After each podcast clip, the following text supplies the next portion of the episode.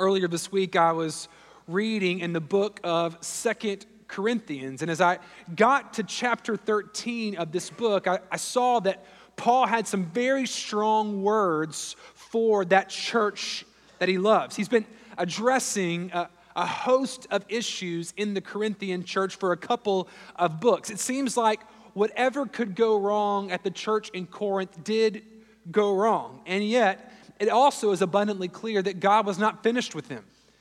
And as an act of grace, he sent Paul to them to call them to repentance. And listen to what Paul writes to them in 2 Corinthians 13, verses 1 to 6. He says, This is the third time I'm coming to you. Every charge must be established by the evidence of two or three witnesses. I warned those who sinned before and all the others and I warn them now while absent, as I did when present on my second visit, that if I come again, I will not spare them.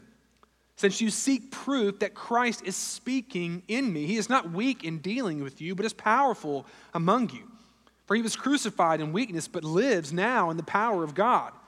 For we also are weak in him, but in dealing with you, we will live with him by the power of God. And then verse 5 Examine yourselves to see whether you are in the faith.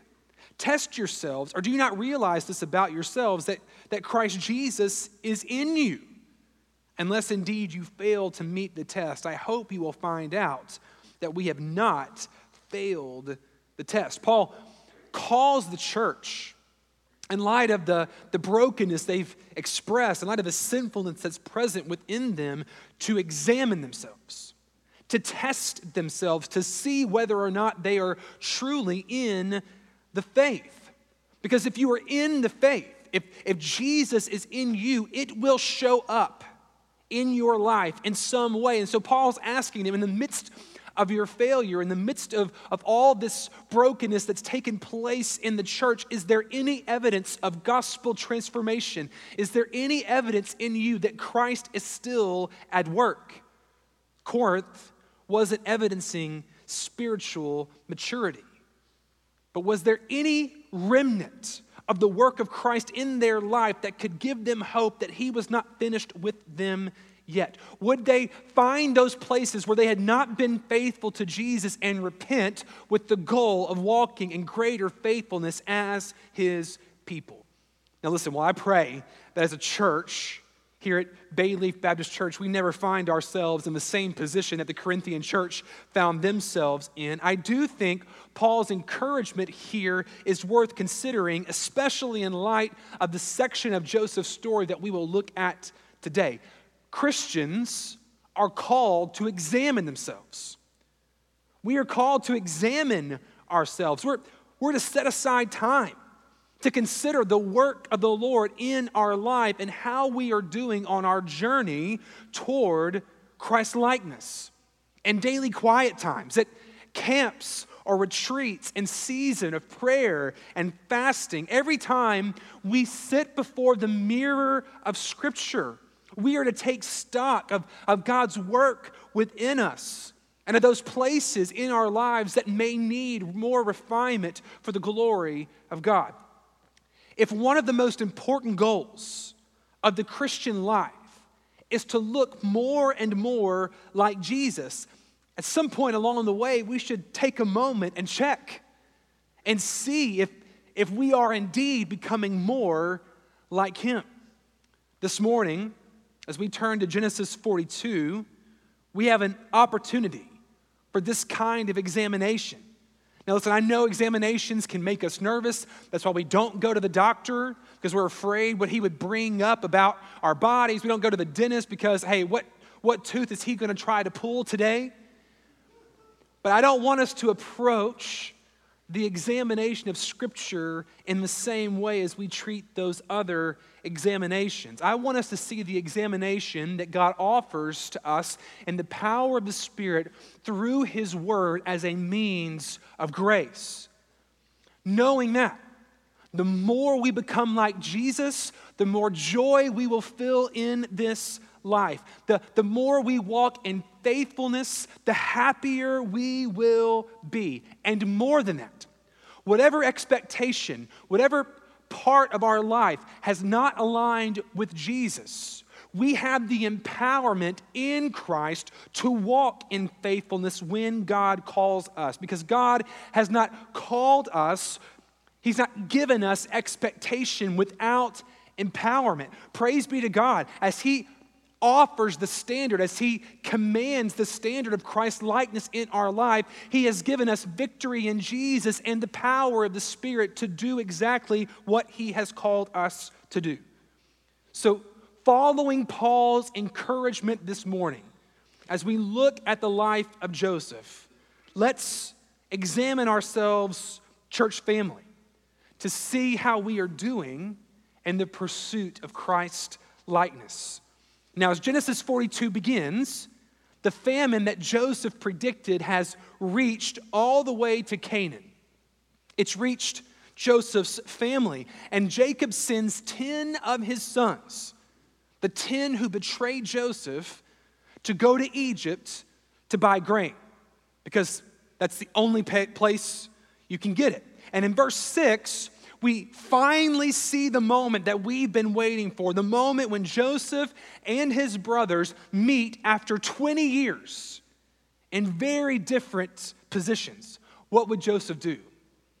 Is he about to rain down revenge upon his brothers? Or will he have another reaction to their appearing? Let's see how this interaction unfolds in verses 6 to 17 of Genesis 42. Here's what the Word of God says Now Joseph was governor over the land. He was the one who sold to all the people of the land. And Joseph's brothers came and bowed themselves before him with their faces to the ground. Joseph saw his brothers and he recognized them, but he treated them like strangers and he spoke roughly to them. Where do you come from? He said. And they said, From the land of Canaan to buy food. And Joseph recognized his brothers, but they did not recognize him. And then Joseph remembered the dreams that he had dreamed of them. And he said to them, No, you're spies. You've come to see the nakedness of the land. And they said to him, No, my Lord, your servants have come just to buy food. We're all sons of the one man. We are honest men. Your servants have never been spies. He said to them, No, it's, it's the nakedness of the land that you've come to see. And they said, No, we, your servants, are 12 brothers, the sons of one man in the land of Canaan. And behold, the youngest is this day with our father, and one is no more. But Joseph said to them, It's as I said to you, you're spies. And by this you shall be tested. By this you shall be examined. By the life of Pharaoh, you shall not go from this place unless your younger brother comes here. Send one of you and let him bring your brother while you remain confined, that your words may be tested, may be examined, whether there is truth in you or else. By the life of Pharaoh, surely you are spies. And he put them all in custody for three days. The brothers come without any warning there's no dream here to give Joseph time to prepare. They come and appear before him. And can you imagine all that Joseph must have felt? Can you imagine the, the wave of emotions that ran through him when he saw his brothers bowing before him, seeing the ones who caused him so much pain, seeing the ones who caused him so much suffering now kneeling before him? They didn't recognize him, but he certainly recognized them. Now, initially, the Bible tells us that Joseph treats his brothers harshly. He treats them like strangers and, and questions their motivation for coming to Egypt. But in the midst of this initial reaction, in, in the midst of this overflow of emotion, something happens. Look at verse 9. He's accused them, he's challenging them, and then Joseph remembers the dreams. He remembers the dreams he dreamed of his brothers bowing before him, just like they are doing right now. And I believe God brings these dreams to him once again to remind him that nothing happening right here in this moment is an accident. Everything that's happening is under the providential control of God. Joseph doesn't have the luxury of acting in a self serving way because he is acting even now in the service of the Most High. And so instead of acting in anger, Joseph seeks to act in wisdom. And he decides to examine his brothers, to test them, to see if they've changed, to see if they are worthy of his help and, and getting access to the provision that God has secured in the midst of this famine.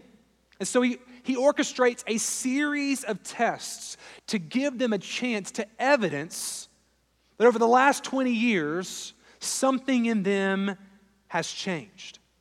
And these tests unfold over the course of Genesis 42 through Genesis 44. And there are essentially four kinds of tests that Joseph gives his brothers to see if they've changed.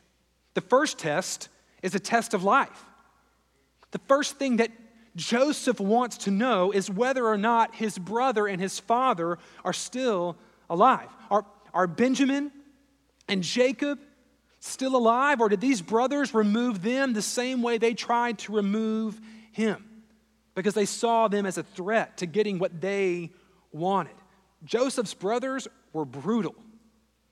And we see that not just in their interaction with Joseph himself. If you go back to Genesis 34, you see they have a history of destroying people. Simeon and Levi slaughtered all the men of a city, and their brothers joined them in plundering that city because of what one man in that city did to their sister Dinah. And with just that one instance and what they did to Joseph, it's clear that it's not outside of the realm of possibility they would kill their other brother and their father as well. The brothers claim here that Jacob and Benjamin are still alive, but Joseph wants proof. And so in verses 14 to 15, he says, You got to bring him here to me. I want to hear from Benjamin's own mouth that he obviously is alive and his father is alive. Now, here is the question that Joseph is, is asking of his brothers with this first test Do the sins of your past still characterize your present? Do the sins of your past still characterize your present? Are you the same violent, unrestrained men that, that treated life so carelessly? Are you the same violent, careless men that you were 20 years ago when you throw me, threw me in that pit and then sold me into slavery? And there's an added dimension to this first test that leads to the second test. The second test is a test of sacrifice. Initially, Joseph says he will only send one brother back to get Benjamin as proof that he and Jacob are still alive. You see that in verses 16 and 17. Choose. You guys choose one of you to send home and bring, my, uh, bring your brother back, Benjamin, while the rest of your brothers will remain confined. I'm doing this to test your words. He puts them in prison for three days, giving them time to choose the one that will go. But they can't make a decision. And when it becomes clear that they can't make a decision to send one back, Joseph, because he fears God, even lessens the requirements. And we see this in verses 18 to 20. On the third day, Joseph said to them, Okay, now do this and you will live because I fear God. He knows that if none of the brothers go back, it's possible that all the family could die because of the famine. So, so since you guys can't choose one, here's what I'm going to ask you to do. If you're honest men, let one of your brothers remain, confined where you are in custody, and the rest go and carry grain for the famine of your households, and then bring your youngest brother to me, so your words will be verified, and you shall not die. But none of his brothers volunteer to stay behind. Instead, they see everything that's happening here as judgment upon them because of what they did to Joseph. Look at verses 21 to 23. They said to one another, In truth, we are guilty concerning our brother, and that we saw the distress of his soul. When he begged us, we did not listen. That's why this distress has come upon us. Reuben says, I told you not to sin against the boy. You didn't listen. So now, what's happening right here is a reckoning for his blood. They were paralyzed by their guilt. And so Joseph makes the decision for them. He imprisons Simeon and sends the rest on their way. But here's the question that Joseph is asking through this test of his brothers Have you learned to sacrificially love one another? Or are you still consumed with jealousy and, and self interest? Would you sacrifice your freedom for the sake of your family? And that leads to the third test, which is a test of trust. See, Joseph knew that his father did not trust the sons of Leah, his brothers. They caused havoc wherever they went. And that's why Jacob sent Joseph to check on them and why they called Joseph a spy. What about now? What about 20 years later? Does Jacob trust any of these guys? to bring back Benjamin and keep him safe? Would Benjamin, as a grown man, trust these brothers to go with them on a journey without any protection? Now, we've already had an answer to this. In verses 3 to 4 of Genesis 42, we, we see why Jacob only sent 10 of the brothers. He hears that there's grain in Egypt, so 10 of the brothers went down to buy grain in Egypt. Verse 4 But Jacob did not send Benjamin. Joseph's brother with his brothers, for he feared that harm might happen to him. Even though another brother meant more grain to be able to take back to, to care for the family, Jacob will not risk sending Benjamin with these brothers. It might be why they couldn't choose one to go back on behalf because they knew that Jacob wouldn't send Benjamin with any of them. There was no good choice to make. The question here the question here that Joseph is seeking to, to answer through this test is whether or not there's been noticeable change in the life of these brothers. Do, do those closest to them recognize that something has changed in them that would cause them to be entrusted with Benjamin's life? And notice at the end of 42, the sentiment is the same. In verses 36 to 38, when the brothers return to Jacob and they tell them all that's happened. And they say, the only way we get Simeon back and the only way we get grain is if Benjamin goes with us. Here's how Jacob answers You have bereaved me of my children. Joseph is no more, Simeon is no more, and now you would take Benjamin? All this has come against me.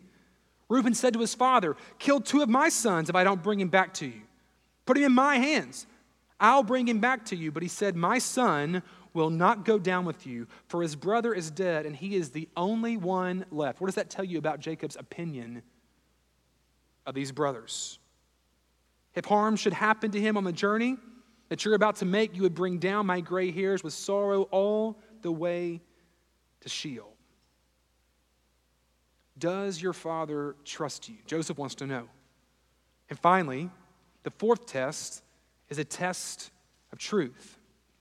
Joseph sends the nine brothers back with lots of grain, provisions for their journey, and surprisingly, he also puts in there the money that they had brought to pay for the grain. Look at verses 25 to 28.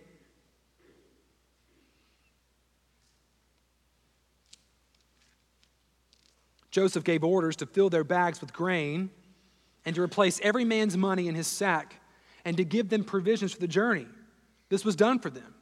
And they loaded their donkeys with their grain and departed. And as one of them opened his sack to give the donkey food at the lodging place, he saw his money and he said to his brothers, My money has been put back. Here it is. And at this, their hearts failed them, and they turned, trembling to one another, saying, What is this that God has done? Despite the claims that they were honest men, Joseph knew that his brothers were liars. They tried to cover their misdeeds. Remember what they, they told their father after they sold Joseph into slavery? They took this coat that was a symbol of their father's favor and they tore it up and put blood on it and told him that some animal must have destroyed him.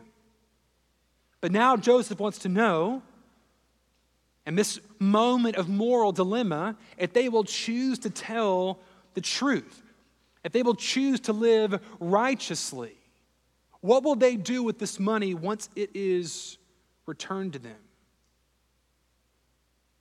Will they live in a manner that's pleasing to their God?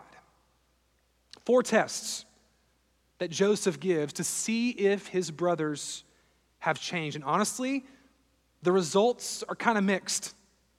It's kind of discouraging to see how little has changed in the lives of these brothers over 20 years, at least at first. Now, the brothers don't kill their brother and they don't kill their father, but they haven't really evidenced an appreciation for the life of others. Just look at Reuben's pitch to Jacob when he's trying to get him to let Benjamin go back to Egypt. Okay, you don't trust me? Kill two of my sons. Take their life if I don't bring him back. I was going to preach this message on Father's Day because, man, what a, what a dad. If I don't bring your son back, have two of mine, kill him. That's not a great appreciation for life. And they, they do, though, largely tell the truth in this section of the story. They, they tell Joseph the truth when he presses him, they tell their father the truth when they return with the money. But they don't willingly sacrifice themselves at first for the sake of their family. Joseph is the one who has to choose who stays behind. And it's clear up until the point where Benjamin has to go back to Egypt because the famine is so dangerous for Jacob's life and the, the life of his family that Jacob does not trust these brothers with the life of his favored now son. But here's what I hope is encouraging to us. And here's what I hope we will take away from this part of Joseph's story. In spite of their failures, in spite of their continued 20 plus year failure, God still demonstrates mercy to these brothers through Joseph. In spite of their sin, in spite of their unworthiness, in spite of the fact that they should be condemned, God delivers them from the famine and from judgment through the mercy of their brother and through his love for their father and his brother. They were saved even though they didn't deserve it, even though they failed the tests. And I hope that even as I say those words, this story is, is offering echoes of another story, a greater story, that this story is meant to point us to the story of Jesus. Because remember, that's the point. What's happening here in Genesis 42 is, is pointing us to the greater story of Jesus. And think about this Jesus is our ultimate judge. And he stands over all of creation with unmatched authority. And he is the only place that we can go to find the salvation that we need and are longing for. And listen, if we had to prove ourselves worthy of his help, if, if he examined us, if he pressed us, if he tested us to see if we were worthy of his salvation, friends, we would utterly fail. We're, we're just a mixed bag of results. We are wholly unworthy, and yet we need Him. We need His help. We're desperate for what He alone can give. And Jesus, praise be to our God, in spite of our unworthiness, has chosen to show us incomparable, unimaginable mercy. Not just as our judge, but also as our older brother our true and greater brother. He looks upon us with compassion in the midst of an even greater betrayal that we betrayed him with. And he sees beyond our brokenness. He sees the Father's plan of redemption, and he offers us salvation even when we did not deserve it. Remember the gospel story here, church. Jesus was faithful to his Father. He was examined, he was tested, and he was declared righteous. But here's the glorious provision that God has provided for us in Christ. From that declaration of righteousness, Jesus has prepared a storehouse of righteousness in him for salvation of all those who call upon him in faith. Hear me today. If our salvation was dependent upon us to pass a series of tests, we would be lost. But praise be to God that our fitness for heaven is not based on our faithfulness, it is based on the faithfulness of Christ, and He is faithful. And now, because of that work, because of the work of Jesus, we can look differently at the implications of Joseph's story for our story, because we can, we can look at Joseph's story through the lens of the gospel. Because Joseph's story points us to Jesus, we can think differently about the implications of Joseph's story in our life today. The, the examination that Scripture offers through Genesis 42 to Genesis 44 doesn't have to be a burden, but rather can be a means of grace. If we treat it this way, if we treat it as if Jesus, our older brother, is speaking these questions to us, not to, to evidence our worthiness, he already knows these things, but to help us evaluate where we are on our journey toward Christ likeness, to, to help us evaluate where we are on that path of faithfulness that we've been called to and are empowered to walk. So let's take the moment here with a gospel lens, not to feel condemnation, not to feel a burden of walking and these expectations in our own strength, but with full knowledge of the empowerment that God has given us in Jesus and the Spirit working within us to take stock of where we are in our journey toward being like Christ. And I want to credit Pastor Voddie Baucham here for helping to cultivate these questions in his wonderful book on the life of Joseph. And here are the questions, again reiterated, that I want us to use as a moment for examination following Paul's encouragement. The first question for us to consider this moment as the people of God? Do the sins of our past still characterize our present? Remember, that was the, the first question that Joseph was really asking through that first test.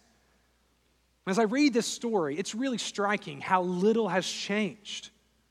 How, how much an event that happened 20 years before this moment still plays into everything that happens because of what these brothers did to Joseph. Jacob does not send Benjamin. The other brothers feel enormous, paralyzing guilt, and Joseph feels anger. Even though it happened 20 years ago, everything feels very fresh, like it just happened. Maybe you're there today. Maybe there's something that's happened in your past that still weighs heavy in your life almost to the point where you're paralyzed, you're, you're unable to move forward in your walk with Christ. And I want you to hear me this morning from the promise of Scripture. God does not want us to live in guilt or condemnation. God wants us to live in freedom and reconciliation. But here's the problem unless our sins are covered, unless we let Jesus deal with the sins of our past, they will hover uh, over us and weigh us down. That's why we always need to remember the gospel. If you have been saved by Jesus, his blood covers all, all, all. Turn to your neighbor and say, all.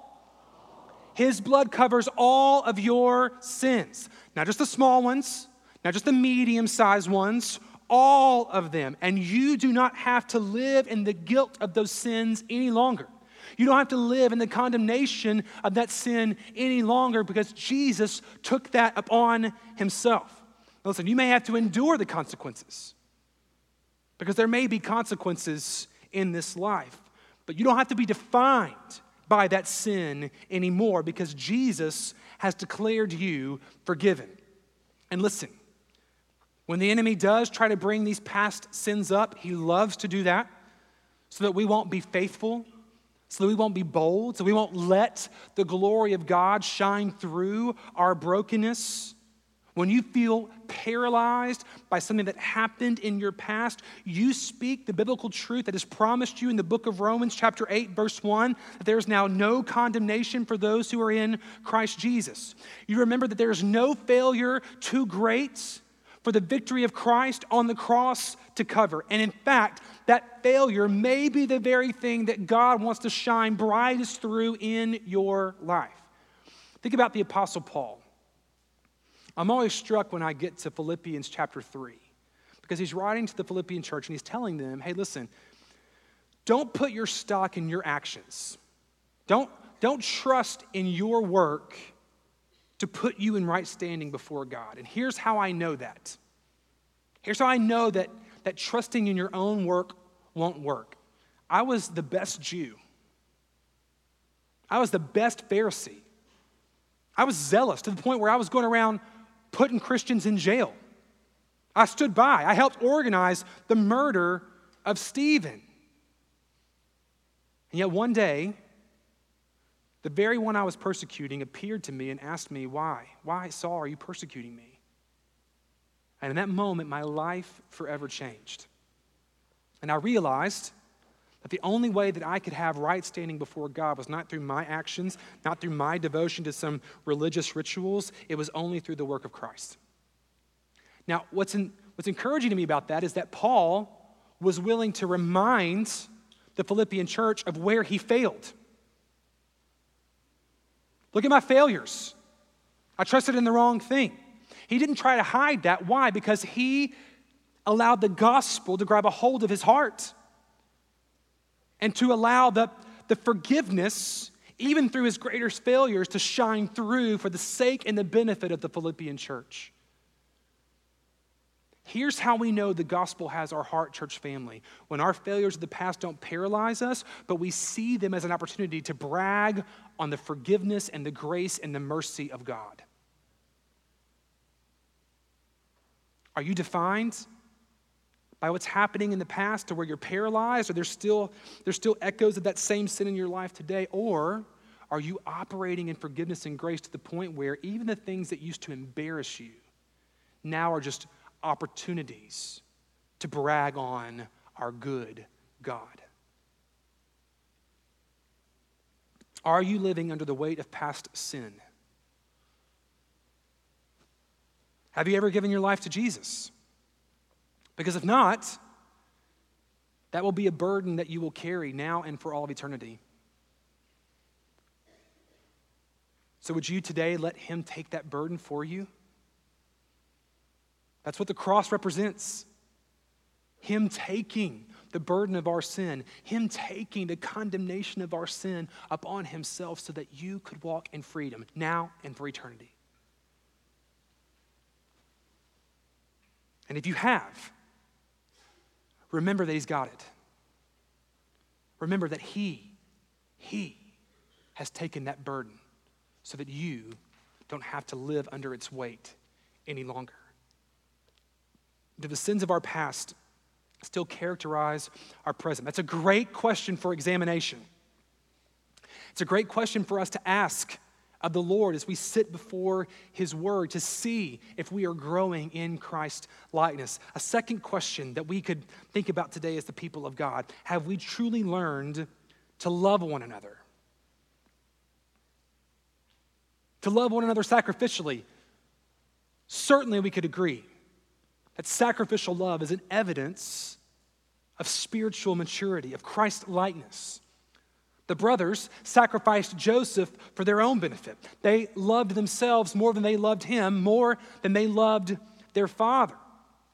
And that selfishness was destructive. It had a huge effect on the life of their family, on the life of Joseph, even though God redeemed their sinful actions for his glory. In fact, it's not until Genesis 43 that we see any advancement in the life of these brothers towards sacrificial love. And it comes through Judah, of all people, as he guarantees Benjamin's safety. The, the initial provision that the brothers brought back has run out, and they've got to go back to Egypt. Jacob is going to send them, and they say, Jacob, if we go back without Benjamin, we're not coming back.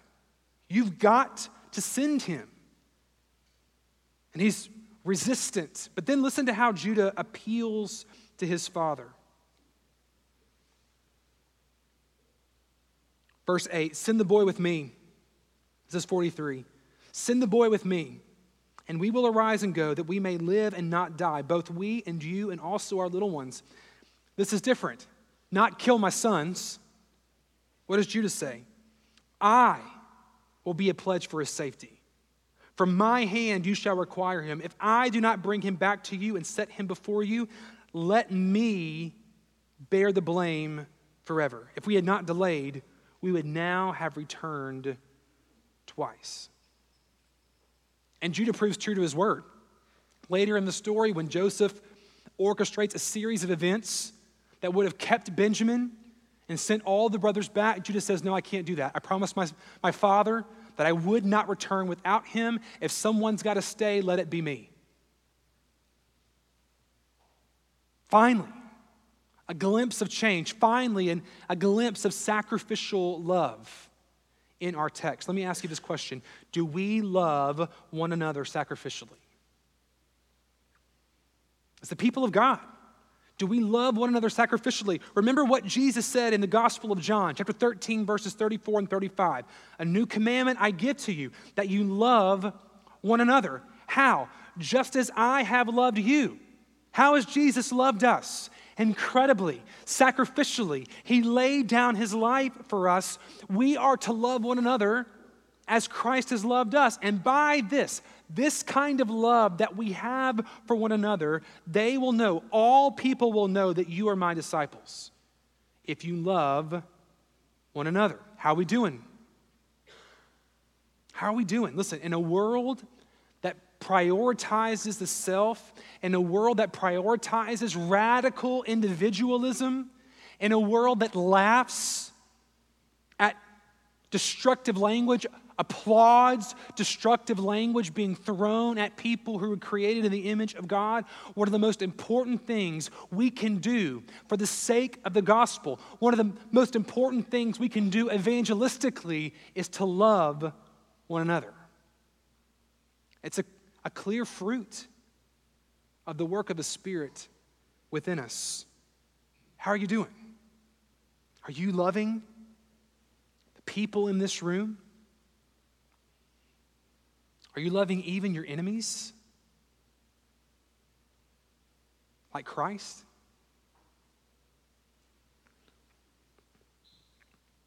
Third question Do those closest to us notice true gospel change? Now, again, this relates back to the test of trust. Joseph wanted to know if Jacob trusted any of his brothers, if he as the Father had seen true change, transformation, fruit in the life of these brothers. And of course, he hadn't, which is why he didn't trust them. They can say they're honest men all they want, but Jacob knows better. Listen, it's easy to fake faithfulness to God for a few hours on a Sunday, but what does your wife say? What does your husband say? What do your kids say? What do your neighbors say? What do your coworkers say? What does the algorithm that tracks your activity on Instagram or Twitter or Facebook say?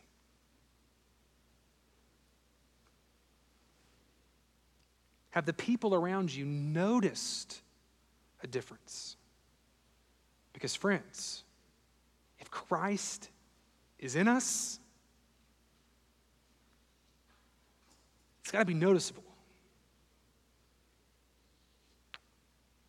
And finally, are we actively choosing to live in righteousness? In our text, there are several moments of moral dilemma. What are we going to do here? The money's been returned to us. What do we do with this money? What do we tell our dad? What do we tell Joseph and his, his key people around him when we return to Egypt? Do we try to hide this, protect it, or do we tell the truth? Now, listen, Joseph knew they were going to have to come back to Egypt. This was only a year or two into the famine, and we had seven years of famine. So they were going to have to come back and tell somebody about the money. What were they going to choose, knowing they were going to have to stand before him in judgment once again? Church family, one day we will stand before Jesus as our judge. And we live in a world that puts dilemmas like this in front of us all the time. Are we evidencing in our life righteousness? Are we choosing the things that please God more than the things that displease God? If you, if you look back over the course of your life, now we're not talking about perfection, we're talking about growth. Everybody with me? There are going to be, there are going to be moments where we dip down and we, we do choose the things of this old world because we live in a broken and fallen world. But on the whole, from that moment that you accepted Jesus to today, is there evidence of growing Christ likeness? Is there evidence of, of choosing the things that please Him more than the things that please ourselves? In a moment where you could have chose something that, that fills the desires of the flesh you had that moment of, of the Holy Spirit bringing conviction, and you chose, instead of that, to choose the thing that brought honor and glory to Jesus. Is there evidence of that in your life? Is there evidence of spiritual maturity and growth in your life like that? If we're walking in health, if we're walking in faithfulness, there should be.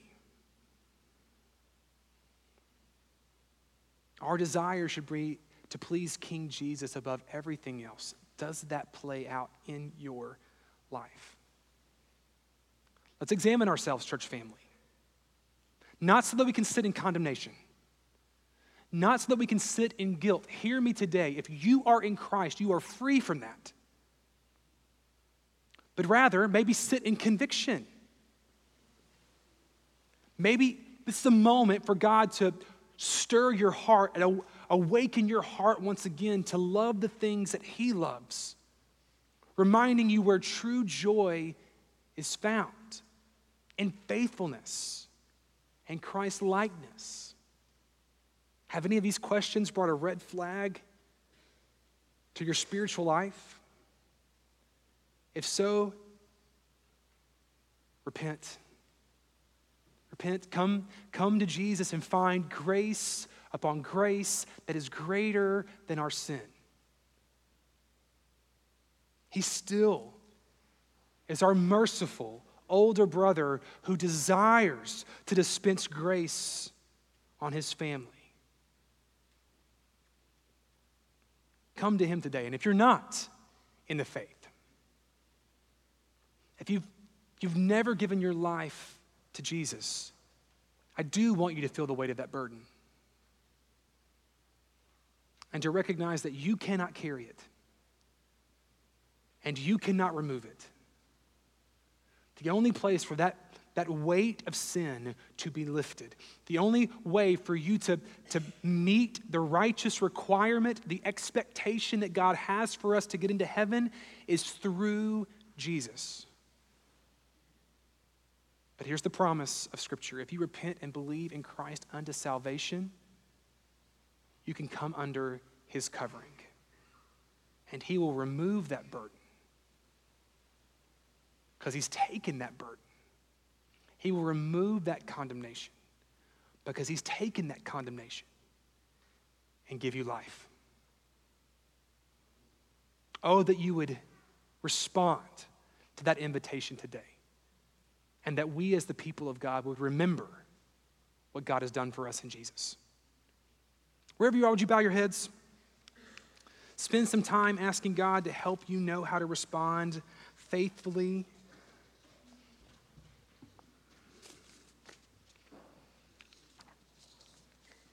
Are you still living in captivity to the sins of your past? Oh, that you would repent of that today. Trust in the sacrifice and victory of Christ. Are you loving others sacrificially so that they can get a glimpse of the way that God has loved us in Christ? To those around you, notice true gospel change? The way that you interact, speak?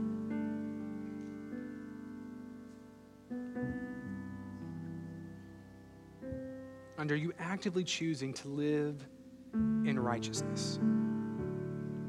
These things should be true and growing in truthfulness in our life if we are walking in Christ. But remember, we are able to do this because of the work of Christ within us. And in moments where we fail, we can run to Him and find provision, mercy, and grace.